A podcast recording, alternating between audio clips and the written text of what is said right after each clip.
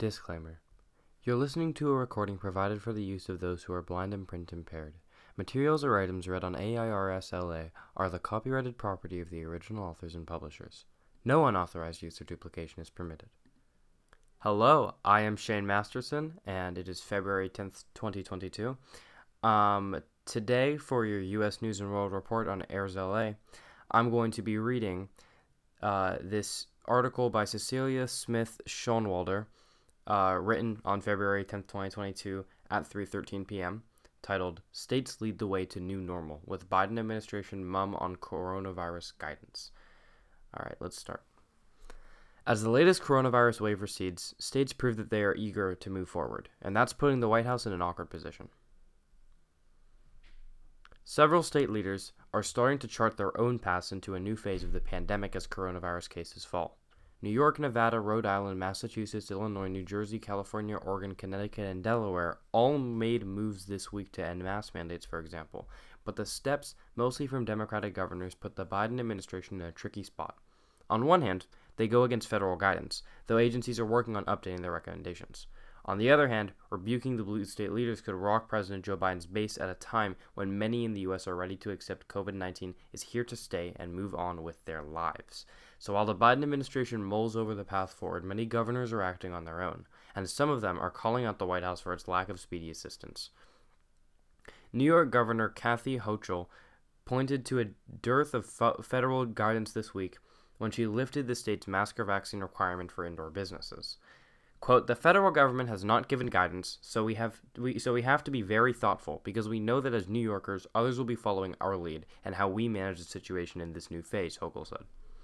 Last week, Arkansas Governor Asa Hutchinson urged the CDC to provide statements for when the pandemic shifts to an endemic.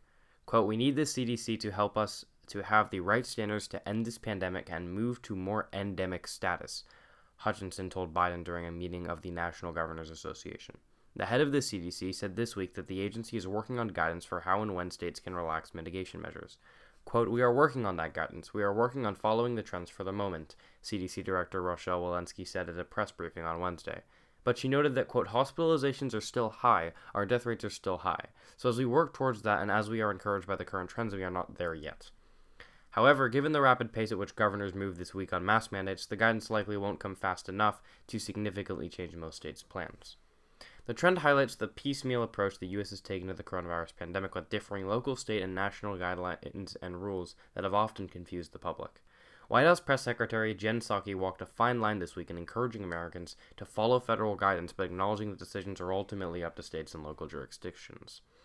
When asked whether students should continue wearing masks in schools in states that have developed such a requirement, Psaki said this is where we would advise any American to follow the CDC guidelines. However, she noted that the decisions are up to school, local school districts. The state's actions go against current guidance from the CDC, which recommends universal masking in schools and wearing masks indoors in public when in an area of substantial or high coronavirus transmission. Under such guidance, Residents in every single state should still be masking indoors in public, as virtually the entire country is experiencing a high level of community transmission according to CDC data.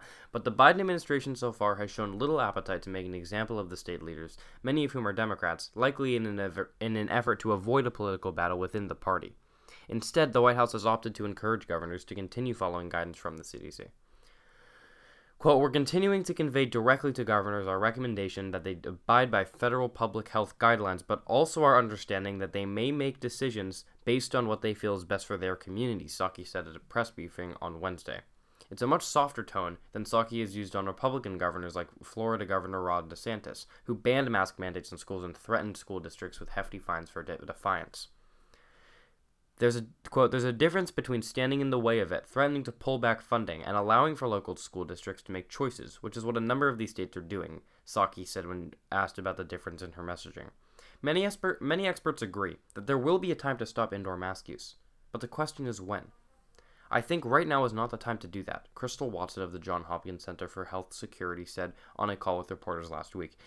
Quote, we have such levels of high levels of virus circulating in our communities. The US is averaging about 230,000 new coronavirus cases per day, which is slightly below the country's worst peak before the Omicron variant in January 2021, according to CDC data. Coronavirus hospitalizations are also down, but deaths remain elevated at about 2,300 on average each day.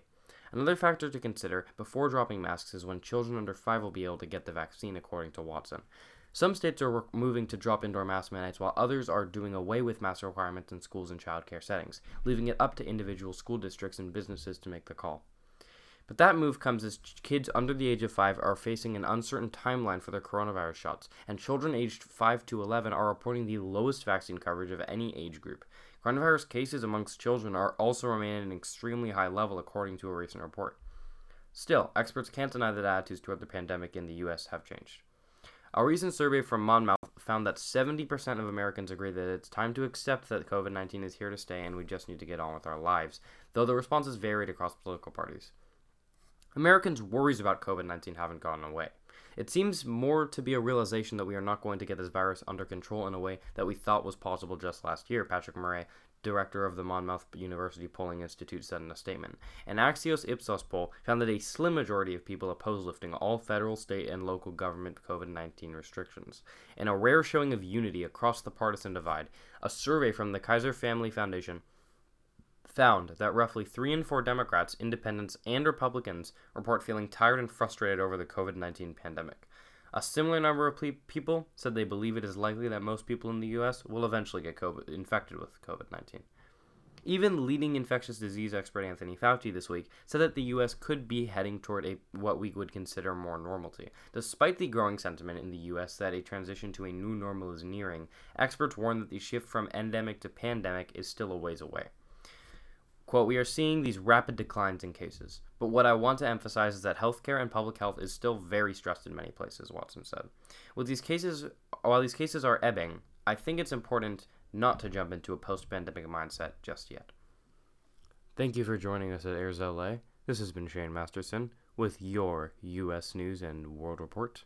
I can't wait to see you for the next installment of this series, and have a great rest of your day. Thank you for listening.